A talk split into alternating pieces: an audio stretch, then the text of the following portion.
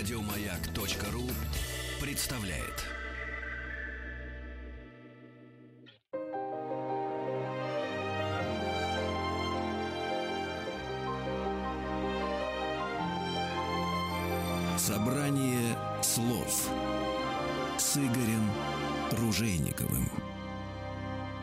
Здравствуйте, дорогие друзья. Огромное спасибо за то, что ваши приемники настроены на частоту радиостанции «Маяк». Вы слушаете «Собрание слов». Меня зовут Игорь Ружейников, и сегодня в преддверии дня рождения Бориса Леонидовича Пастернака мы решили о нем и поговорить. У нас в гостях доктор филологических наук, литературовед, э, профессор э, факультета журналистики Московского государственного университета и автор книг «Пастернак в жизни», э, «Высокая болезнь Пастернака». Большим удовольствием приветствую для меня честь представить нашу сегодняшнюю гостью Анну Юрьевну Сергееву Клятис. Анна Юрьевна, здравствуйте. Здравствуйте. Спасибо за то, что часть своего времени дарите радиослушателям радиостанции «Маяк». Мне очень приятно. Мы начнем с «Вокруг да около». Есть немного фигур в русской литературе, в русской поэзии, вообще в русской культуре, да, которые в 2017 году являются непререкаемым авторитетом, забронзовевшие абсолютно. Многие из них забронзовели с самого начала, кто-то забронзовел. Забронзовели, разумеется, не сами, они, они никак к этому руку свою не приложили абсолютно. Некоторые забронзовели в последнее время. Вот вам не кажется, что после, за последние 30 лет, я, может быть, утрирую, сказать, что я не люблю Пастернака, ну, как-то мавитон. То есть меня это пугает просто. Нет, вы знаете, мне так совершенно не кажется. Наоборот, я очень часто, просто по роду своих занятий, поскольку я вот в течение уже многих лет занимаюсь Пастернаком, и преимущественно ими, именно им, э, я очень часто сталкиваюсь э, именно с этой точки зрения.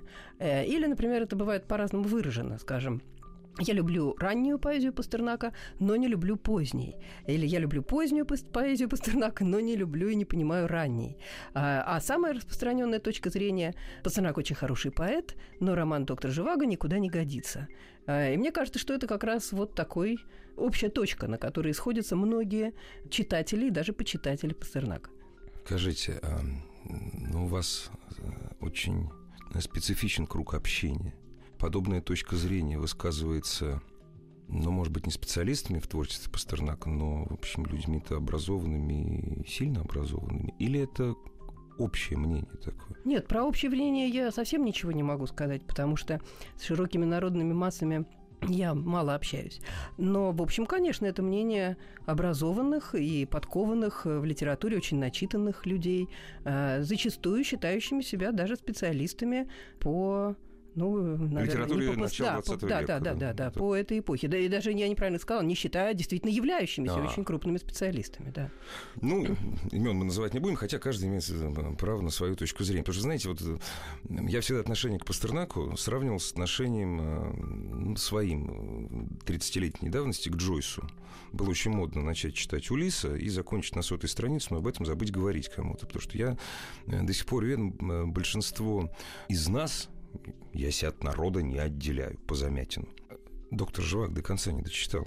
И мы судим о романе, вот мы простые читатели, мы судим о романе в лучшем случае – по прекрасному американскому фильму, который далек вообще-то на самом деле. Ну, эту ситуацию заложила, мне кажется, э, сама история доктора Живаго, когда о нем высказывались э, именно в таком ключе. Я не читал, но скажу. Поэтому, в общем, сам, сам Бог велел судить о нем по чему-то другому, а не по самому роману. Ну, мы же не будем судить по Стернаку. Ну, я во всяком случае, даже права такого не имею. Я остановлюсь, Нет, остановлюсь на слове «нравится» и все. Да.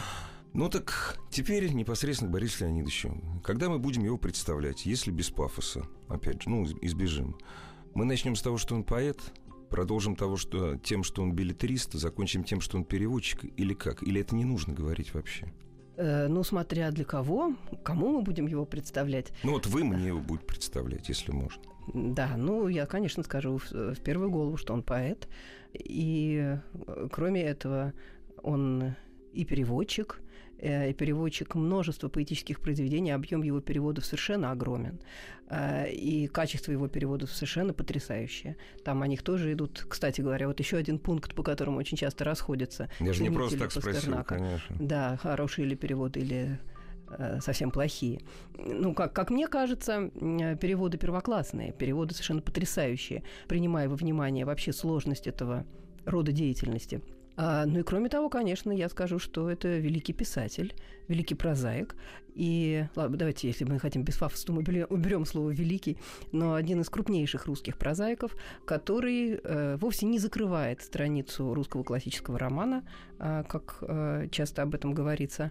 А, сравнивается, да, роман «Доктор Живаго» с романами Толстого, скажем, классическими, а наоборот, скорее открывает новую страницу. Так же, как, собственно, он делает и в переводах, да.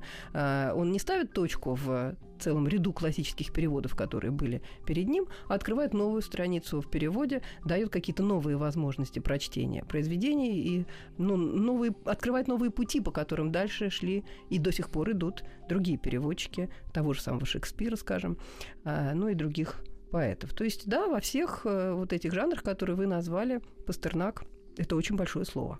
Я что-то упустил насчет жанра? Ну, драматург, можно сказать. Да, наверное. есть еще драматическое произведение, хотя драматургом, наверное, в полной мере Пастернака назвать нельзя. Но э, в конце своей жизни Э, уже после Нобелевской эпопеи он начал работать над пьесой, которая называется «Слепая красавица», э, в том варианте, в котором, который до нас дошел. И э, эта пьеса не закончена, но если мы будем анализировать тот этап, на котором Пастернак остановился, произведение очень интересное, дающее множество всякого материала для дальнейших всяких построений. Так что, в общем, можно сказать, что и драматург тоже. Собрание слов с Игорем Ружейниковым. Анна Юрьевна, мы не будем, наверное, сегодня много говорить, как вы э, очень деликатно выразились о Нобелевской эпопее, вот, эпопее на Голгофу. Ну, вопрос, который так или иначе вот, ну, выходит на, это, на Нобеле, на 50-е годы, на Хрущева. Скажите, пожалуйста, а он Пастернак уходил от нас или нет? Я, ну, по вполне понятным причинам, в силу возраста, в 60-е я не могу оценить 60-е годы. В конце 70-х, начале 80-х мы его, у нас хорошая школа была, хороший класс, мы его читали. Он, вот был такой период, когда его не было. Я не про школьную программу. Когда кроме э, очень образованных людей, которые живут в теле русской литературы, его никто не знал. При этом ли он был забвенен? При жизни, при жизни в последние, в последние годы жизни, да, в последние годы жизни чуть после. Я думаю, что такого не было периода, его все равно знали, конечно. Но дело в том, что до середины 50-х годов Пастернак еще печатался. Ну. А, и печатался в толстых журналах, то есть в тех органах, которые были на виду у русской интеллигенции, у русской читающей публики, советской читающей публики. И, конечно, его знали, но и помнили по предшествующим книгам, которые, в общем, не так давно были изданы, да, там, во время войны. Но, да, ну и кроме того, выходили переводы. И затем был такой период э, молчания, конечно, который, опять же, был связан с э, Нобелевской премией, созданием романа «За границей». И э, этот период молчания, он длился несколько лет. И вот в этот период, да, ну, сказать, что Пастернака не знали, забыли, о нем не думали вообще, то есть он был стерт Э, из памяти э, поколения, из памяти людей, это, конечно, тоже неправильно. А он все равно присутствовал неким фоном, э, для кого-то очень положительным, для кого-то отрицательным. А, ну и уже в середине 60-х годов, после смерти Пастернака, было издано первое посмертное, нет, неправильно сказать, собрание сочинений, сборник его сборник, да. Произведений, да, подготовки которого участвовала его вдова и сын Евгений Борисович Пастернак. И так что, в общем, нельзя сказать, что он совсем выпал. А да? каким образом это удалось? Вот интересно. Это какой, вы не помните, это какой? Это уже, э, это, это уже брежневские 60, времена? 60, сейчас я могу спутать, 64 или 66 э, ну вот... А это вот 64-66, да, это важно. Да, как раз важно. А, не, не могу сейчас угу. точно восстановить в э, памяти этот год, помню, что четный. Ну вот удалось, потому что ну, как вообще... бы, да, вы понимаете, угу. с Нобелевской этой историей там все было очень сложно, и нельзя сказать, чтобы э, Хрущев и те люди, которые занимались травлей Пастернака, чтобы они были так уж убеждены, в, особенно после того резонанса, который все это дело получило, а, в правильности своей позиции, в непререкаемости своей позиции. То есть сам Хрущев потом в воспоминаниях он сожалел о том, Сорвали что... Сорвались языка. Я, вспоминая сожаление по поводу разгона художников, по поводу разговора с Эрнстом Неизвестным, да, хотел да, вас да. спросить, сожале... сожалел, сожалел ли Сожалел, Хрущев? да, говорил, что совершенно непонятно, зачем это все было сделано, устроен такой грандиозный международный скандал. Угу можно было бы вполне без этого обойтись. Вот, так что, в общем... Не уходил. Да, нет, не уходил. В плохих э, литературоведческих статьях, наверное, не знаю, мы часто слышим, или в плохих э, теле- и радиопередачах, жизнь, там, не знаю, Петрова, Иванова, Розенберг, неважно кого, неотделима от его творчества – вот взяли бы на себя смелость сказать, что творчество Бориса Леонидовича Пастернака неотделимо от жизни, жизни. О чем-то говорит эта фраза вот нормальному человеку? Мне просто сразу скучно становится, когда вот я слышу, что жизнь неотделима от его творчества. Ну, конечно, неотделима. А как можно разъять то, что разъять Не, я вам скажу, сейчас я вам скажу, смотрите. Мое мнение исключительно. Там, доктор Живаго – это разрез скальпелем по-живому. Это мучение страшное, это катарсис, может быть, в конце. Как, собственно говоря, и большинство его стихотворений из тех, которые я читал. А у него жизнь-то была, в общем, довольно такая, ну, не сладкая. Мы представляем, то есть мы знаем, опять же, кто-то, мы, вспоминается Замятинская, всем известно, страдал, был предан забвению, гонению и так далее, и так далее, и так далее. Умер, ну, почти в нищете. Большую часть жизни это была интересная, насыщенная. Я постараюсь избежать слова «сытая», но вполне обеспеченная жизнь. И вот это вот странность такая, понимаете, что жизнь жизнь и творчество. То есть у нас представление о творчестве и о жизни Пастернака примерно вот одинаковое. Это по-живому, это боль постоянная. Очень длинный вопрос, к сожалению. Я его еще раз задам покороче. Анна Юрьевна, сразу после небольшой паузы.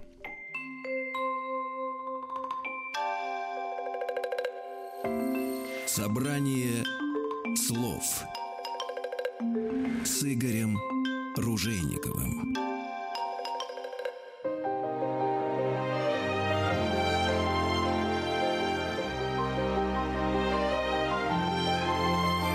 Собрание слов с Игорем Ружейниковым.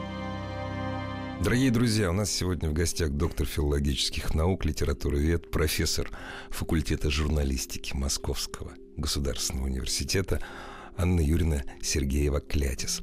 Мы говорим о Борисе Леонидовиче Пастернаке, потому что 127 лет ему исполнится 10 февраля. Это если считать по новому стилю. Ну так вот, у него, на первый взгляд, в общем-то, была такая вполне, вполне размеренная, обеспеченная жизнь. Человек, вписанный в систему, причем сам себя вписал, как и многие деятели, как и многие художники, в большом смысле слова, художники 20 века. Человек, который участвовал, на мой взгляд, вот в создании того самого нового человека, новой жизни. Человек, который дружил с трибунами литературной революции. Там.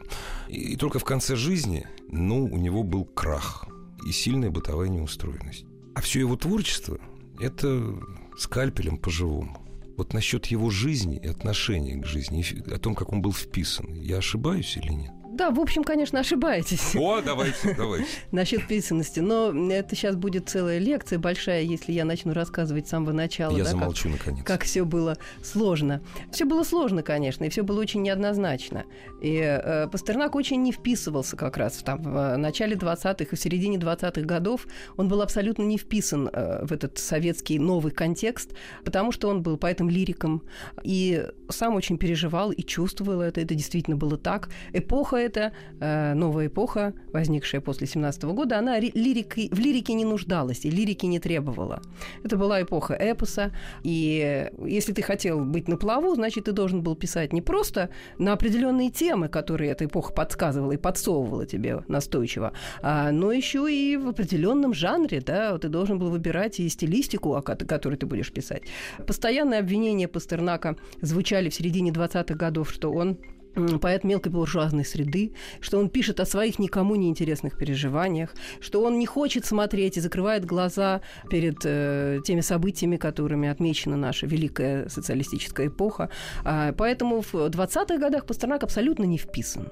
Э, не вписан даже э, через своих друзей, э, через тех людей, с которыми он действительно близко общался. Вот вы упомянули а, а, так э, имплицитно о Маяковском. Э, он печатается в журнале Маяковского «Лев», но даже Маяковский урезает его. То есть не каждое стихотворение, которое Пастернак дает, печатается. Да, надо сказать, что 20-е годы – это тоже страшная неустроенность. Это тоже на грани полуголодного существования, и семья, семье некуда приткнуться. А хотя бы вспомнить бытовые условия жизни Пастернака до 1938 года, он живет э, в старой отцовской коммуналке, э, которая превращена просто в проходной двор. Э, у него нет ни своего кабинета, ни места, где он работает. Это одна комната, в которой там очень неловко поделенная перегородкой, в которой фактически невозможно существовать, не то что там писать какие-то вещи. Так что бытовая неустроенность была очень долгое время. Собственно, она началась более не менее, да, она возникла тогда, когда появилась дача в Переделкино, это как раз там конец 30-х годов, потом война, которая все снова смяла и исказила. И вот послевоенное время, да, вот начиная где-то с 46 -го года, он себя чувствует вот хозяином этого дома, э, он переселяется полностью туда, и вот тут у него действительно есть, ах, боже мой, по тем временам это э, немыслимое благосостояние машина, которая не ему, правда, принадлежит, а выдана ему в пользование, э, но тем не менее, да, у многих этого не было. А, и Я... в, в течение десятилетия он чувствует себя более не менее устроенным. К сожалению, вынужден вас прервать, но у меня, как и у многих наших радиослушателей, рождается вопрос. Кем выдано? Литфондом. Почему ему-то? Это, опять же, некоторая такая случайность эпохи скорее, чем э, закономерность, которую можно объяснить логически. А Пастернак э, никогда, это удивительное свойство, кстати, его, он никогда не кривит душой. Он никогда не говорит неправду сознательно. Более того, в тех ситуациях, когда совершенно очевидно, для него в том числе, что ситуация говорения правды может нанести ему непоправимый вред, а, может быть, опасна для его жизни и для жизни его близких, он все равно говорит эту правду. Ну, скажем, известный случай о том, как Пастернак отказывается подписывать воззвание писателей о расстреле э, Якира Тухачевского. И э, это, это прям целая эпопея, да, к, к нему приезжают э, с, с, этой, с этим подписным листом, он отказывается. Да, его беременная жена просит его, чтобы он подписал, потому что что же будет дальше с ребенком. Пастора говорит, если ребенок, который родится от человека, который подпишет этот документ, это будет не мой ребенок, и он не подписывает. Что можно ожидать? Это э, самый разгар репрессий, да? Э, что можно ожидать? Ареста немедленного. Однако этого не происходит. А вас это не удивляет?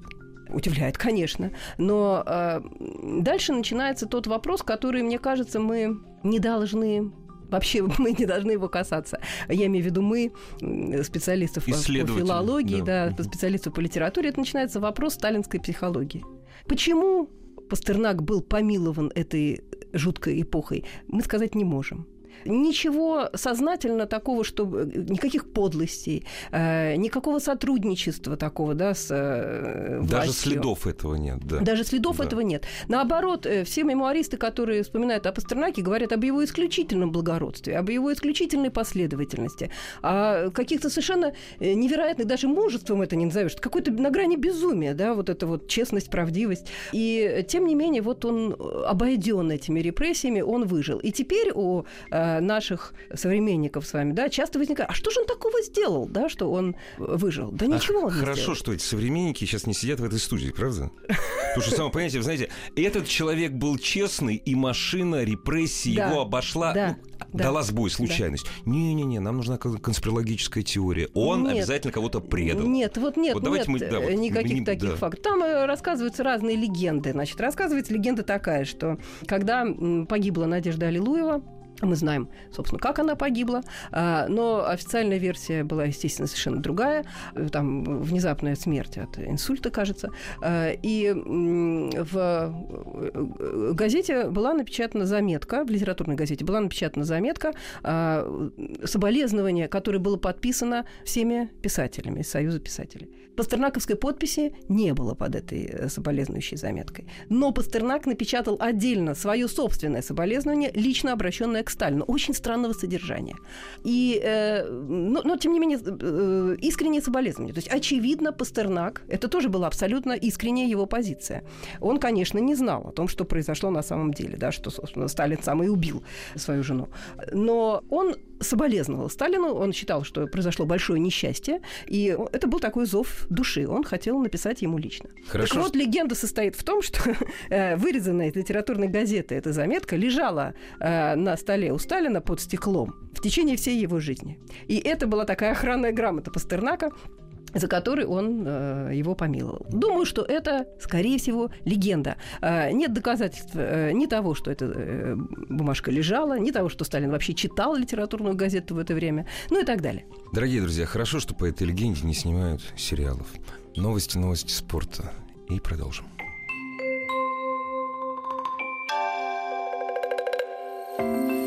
Собрание слов с Игорем Ружейниковым.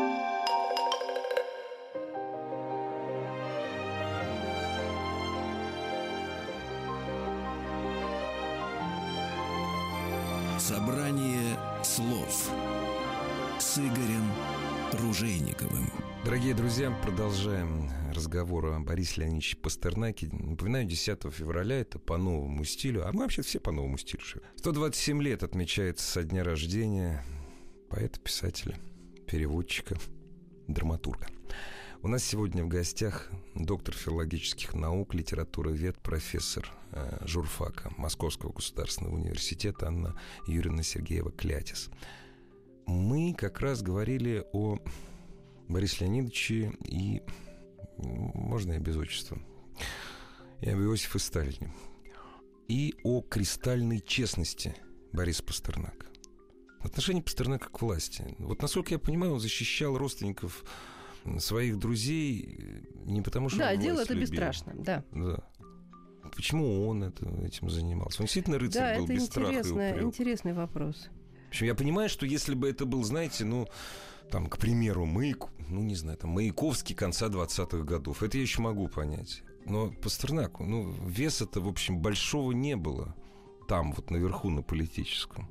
И почему он взял на себя эту смелость и, в общем, действительно приложил? Знаете, было ощущение э, собственного веса, ага. конечно, не политического, а собственного веса в культуре и истории России. Это не его личное свойство, а это э, вообще свойство русского поэта, большого поэта. Ну, это вообще в русской традиции давать, советы царям да, и э, ну, как бы так начиналась русская поэтическая э, система, русская, русская поэтическая традиция, что поэты э, занимали какое-то особое место э, в обществе. И вообще русская культура, она литература центричная и... Да вообще наша культура, вся. Вся культура, да. Ну, э, ру- русская, русская культура, да, может да. быть, в особенности. Не, это правда. Э, и я думаю, что было это внутреннее осознание себя как того, кто в принципе имеет право. Имеет право, и его голос может быть услышан. И э, были какие-то очень странные вещи тоже. Я не хочу совершенно углубляться в сталинскую психологию и говорить, что действительно, да, вот это наверняка даже вот заступничество Пастернака так подействовало на Сталина. Ну, это что, смешно. Ну, э, но, с другой стороны, а и, и э, полностью отрицать это тоже невозможно. То есть вот этот вот диалог между поэтом и царем, и царем между поэтом и правителем, да, а, он существовал в какой-то очень странный, в очень странном виде. Э, Пастернаку казалось, что да, он во всяком случае, он должен говорить, он должен э, донести свое мнение. А насколько он его действительно доносил, насколько этому, к этому мнению прислушивался Сталин, э, слышал его вообще, да, обращал на него внимание, это уже вопрос десятый. Мемуаров что не тут оставил. говорить. Да. Да. Да, и, да, и, собственно говоря, это даже не столь интересно. То да, есть это, я, это жареное, верно, но не да, интересно. Это совершенно верно. Собрание слов с Игорем Ружейниковым. К доктору нашему Живаго. Первый вопрос. То есть вот человек, ему там 15-16 лет, читает стихи Борис Леонидович Пастернак. Когда читает, читает. Ну, не знаю, если ему 13 лет, если он девочка, начинает, наверное, еще с акмеистов. А потом именно потом переходит уже к Пастернаку, да? А потом вдруг Пастернак и бац, доктор Живаго. Откуда он взялся? Доктор Живаго у Пастернака. Очень Мы интересно. Пропускаем все, всю билетристику, да? Вот откуда он взял? Как? Планировался Пастернаком с довольно раннего возраста. То есть э, где-то в 20-х годах впервые возникает замысел большой прозы э, и намерение написать о поколении, о своем поколении, которое пережило такие сильные исторические потрясения – как Первую мировую войну, революцию. И э, вот эта вот э, задача написать о судьбе поколения, она ему очень часто озвучивается, в письмах озвучивается, Цветаева он об этом пишет. Он делает разные подступы к этой большой прозе. И они все, надо сказать, эти подступы, они были э, вот в соединении прозы и поэзии, как это впоследствии получилось в «Докторе Живаго». И э, я не буду называть те э, этапные произведения, да, которые он написал, э, делая подступы к роману, но их было несколько. Э, некоторые из них сохранились, некоторые были утрачены. Он вообще действительно, как я говорю, человек э, совершенно кристальной честности. Он говорит, не надо собирать архивы над рукописями трясись, он точно так и делает. Да? Э, огромное количество рукописей было им самим навсегда потеряно и утрачено. Поэтому, когда он в 1946 году приступает, собственно, к роману, то это э, скорее такое внутреннее решение, что дальше тянуть нельзя – вот теперь я уже должен это, наконец, проговорить полностью. Я должен это написать. Тоже очень интересное мнение было у поэта Пастернака. Он считал, что поэзия во многих смыслах ограничена, что в поэзии поэтическим языком нельзя сказать самых важных и самых глубоких вещей, что для этого нужна проза. Поэзия очень условна, да, и, и э, вот он отодвигает поэзию и начинает писать прозой, совершенно уникальной, удивительной прозой. И э, для, опять же, каких-то своих целей тоже не буду сейчас э, уточнять, каких, он э, вставляет поэтическую главу в «Доктора Живаго», э, и роман приобретает такое жанровое своеобразие, да, он становится романом со стихами. Ну да, собственно говоря, до этого, ну нет, мы не видели ничего подобного в русской литературе. Но это же не самое главное. Ну, это Тут... имеет некоторое значение. Да? Для романа, да, конечно, для его. С точки зрения э, филолога-исследователя или с точки зрения Нет, с точки восприятия? Зрения... Восприятие, у, у простого читателя. Да, ну, конечно. Это дубли у нас простые, как говорили. Простые читатели, да. да. Я думаю, что, конечно, с точки зрения восприятия, произведения вообще, ну, э, с точки зрения замысла, который вкладывает автор, да, если мы принимаем, что любой простой читатель э, для того, чтобы наиболее хорошо понять произведение, он должен так или иначе попытаться авторский замысел вскрыть, да, он должен попытаться услышать этот месседж, который ну, ему посылает наверное. писатель. А, а раз так, то, конечно, да, конечно, эта поэтическая глава имеет очень большое значение. Ведь не случайно Живаго поэт. Писал он его не один день, мягко говоря. Это один из самых длинных по написанию романов русских в русской литературе. Очень долго писал. А кто первый его увидел? Кого, роман? Да. Услышал скорее. Услышал, услышал, конечно. Э, он читал э, главы, Гла- которые... Главы, да? Да, он угу. читал главы, которые он писал. Э, Еще, конечно, роман не был закончен. Он читал в кругу близких ему людей. Это были и родственники, и близкие друзья, и соседи по даче, которые собирались в разных местах и у него, и в квартирах друзей. И эти чтения происходили постоянно. Но, кстати, когда вы сказали, что он долго писал роман, я не могу согласиться, не так уж долго он его писал.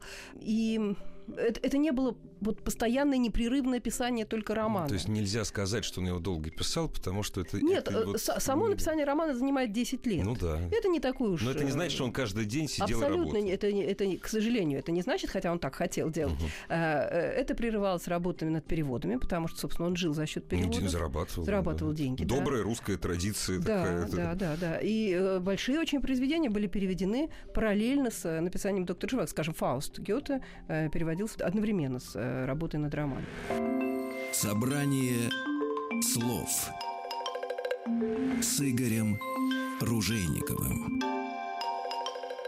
Есть ли источники, по которым можно судить об отношении его круга к роману до его, э, до его публикации? на Западе? Э, да, конечно, такие источники есть. Очень много есть э, воспоминаний такого оценочного характера. Оценочного, да.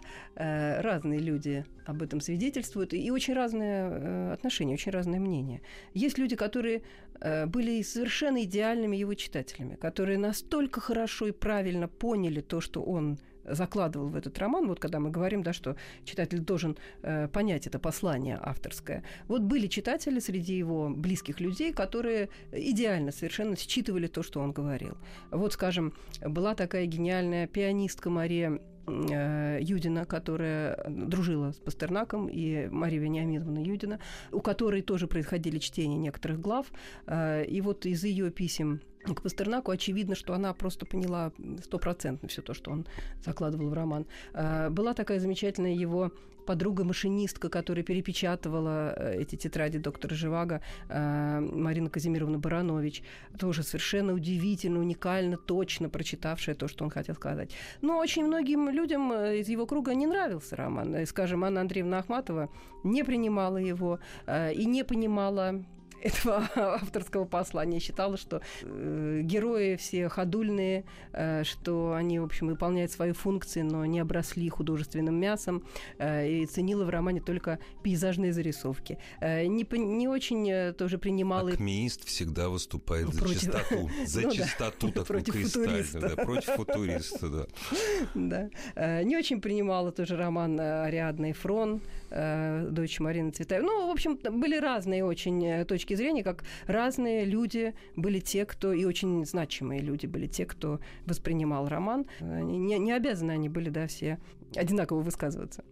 Я абсолютно не знаю историю путешествия за рубеж этого романа. Каким образом, но главное, зачем? Ему зачем это нужно было? А, ему нужно было, как любому автору, ему нужно было, чтобы роман был издан. То есть, когда он его написал, вообще это уникальный совершенно случай. А, он закончил роман, когда он поставил, ну, понятно, угу. что это была большая работа, он правил его, там, да, были, рукопись его вся была заклеена, он э, зачеркивал какие-то места, переправлял, много раз это все перепечатывалось. То есть по-толстовски, но без Софьи Андреевны. Да, да. абсолютно. Сам. Да. вот. И когда вот э, последняя беловая рукопись была напечатана, он э, в одном из писем написал, что я считаю, что на, на данном этапе роман сделан окончательно. Я не могу в нем поправить ни одного слова.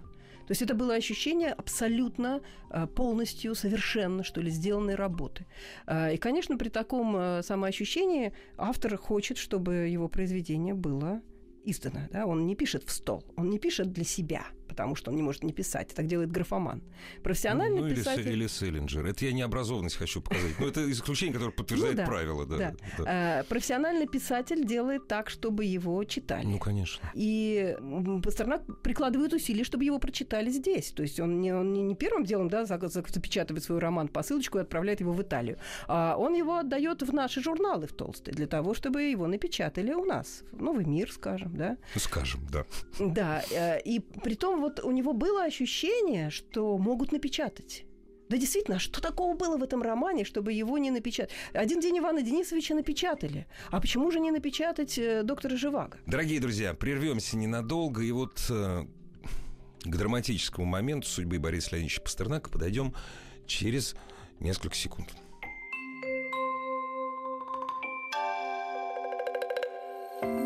Собрание слов с Игорем Ружейниковым.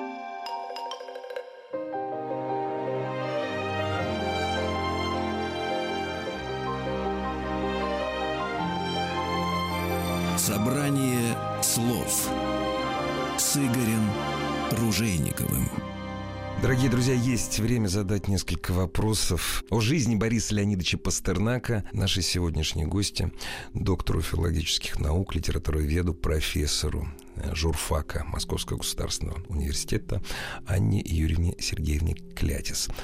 И вот подходит то самое время, когда он пытается его напечатать. Вот. Понятное дело, люди, которые сидят во главе толстых журналов, а там, в общем-то, люди такие, ну, знаковые фигуры нашей советской литературы в разных смыслах. Они просто не печатают, как бы что ни вышло. Я так понимаю, только из-за этого, да? Э, это не был антисоветский роман, конечно. Да.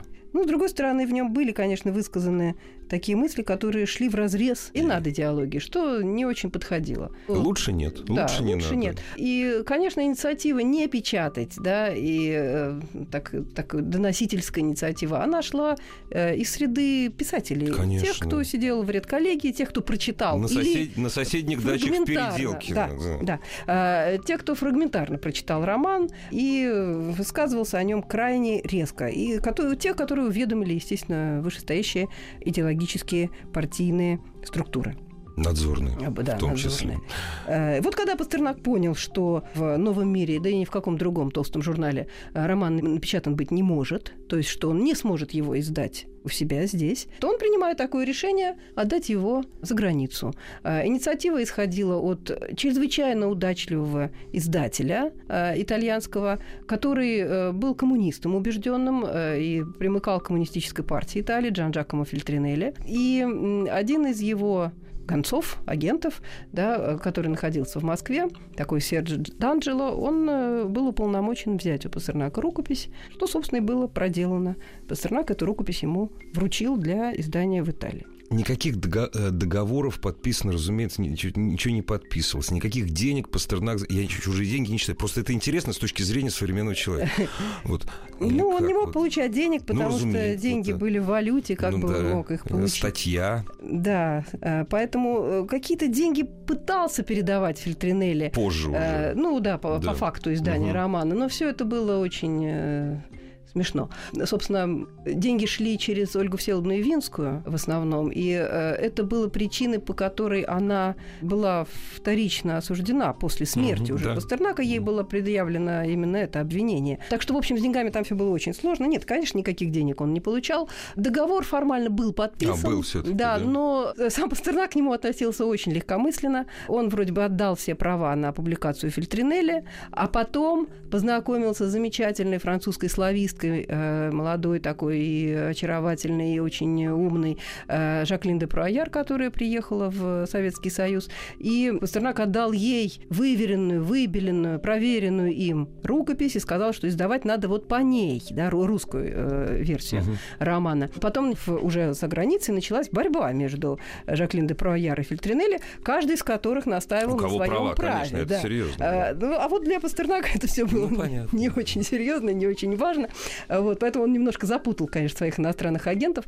А, Но, тем не менее, такое вот решение было принято. И а, что еще важно сказать, что он понимал, он осознавал ту опасность, которую это решение э, могло за собой повлечь. Те, те, э, страдания, да, и те преследования, которые э, он, собственно, ну, сам инициировал таким образом. Отдавая эту рукопись, он сказал э, Серджи Данджело, вы пригласили меня на мою собственную казнь. То есть э, вот это ощущение, да, что казнь неминуема, оно было у Пастернака в тот момент, когда То есть он прекрасно осознавал, на, на что он Осознавал, идет что, на что он идет, да. У нас было не очень много до него нобелевских лауреатов, прям таки скажем.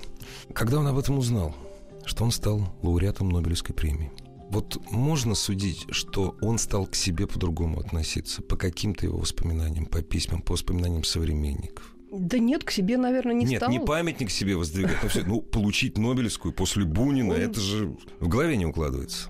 Трудно вам сказать. Я думаю, что, опять же, сознание своей значимости, не, не в том смысле, что «ах, какой я», да? Не, не зна- А, сознание а, значимости, сознание это значимости, нормально. оно было у И него, до- да? задолго до этого, да? Да, и поэтому это было... Конечно, он был счастлив. Он, он Пока всё не написал началось, он был восторженную счастлив, телеграмму благодарственную в Ага. Нобелевский комитет. Конечно, был счастлив. И даже думаю, что у него возникло ощущение, что этот международный резонанс, да, который получила... Откроет э, ему премия, двери к русскому читателю, Э, да? Да, как-то будет легче, как-то будет легче. То есть он вот э, в тот момент, когда он получил Нобелевскую премию, он думал, что, опять же, это такая охранная грамота и для него, и для его близких, Мгм. и что это будет, это будет воспринято как честь не только им, но и Союзом писателей, и нашими властями, которые наконец увидят, что вот его признали в таком авторитетном органе. Вы знаете, у него жизнь закончилась, я считаю, даже не трагически, а драматически. Несмотря на то, что умер он, от болезни он умер, казалось бы, то есть не убитый врачами-убийцами. Знаете, не хотелось бы заканчивать э, на чем-то светлом. Нет, просто это урок. Урок, который должны помнить и студенты, которым вы преподаете, и, в общем, их родители, это я. Это не только не открыло ему путь к массовому советскому читателю, читателю на русском языке в то время. Но, в общем, какие-то ворота для него до сих пор закрыли. Если не ошибаюсь, последнее надругательство над могилой Бориса Леонидовича Пастернака меньше десяти лет назад. А до этого, до этого их было несколько. То есть история на самом деле продолжается. Если мы хотим, вот здесь, простите, пафос, если мы хотим, чтобы эта история все-таки закончилась и закончилась хорошо, ну, неплохо бы, чтобы хотя бы каждый второй из нас доктор Живак прочитал. Вот да, это моя мечта. Хотя бы все мои студенты прочитали доктора Живака. Спасибо вам огромное. У нас в гостях была доктор филологических наук, литературовед, профессор журфак МГУ автор книг э, «Пастернак в жизни. Высокая болезнь Пастернака». «Высокая болезнь Пастернака» написана вместе с чудесным Олегом Ликмановым. Анна Юрьевна Сергеева Клятис. Спасибо вам большое. Спасибо большое. Всего доброго. Всего доброго.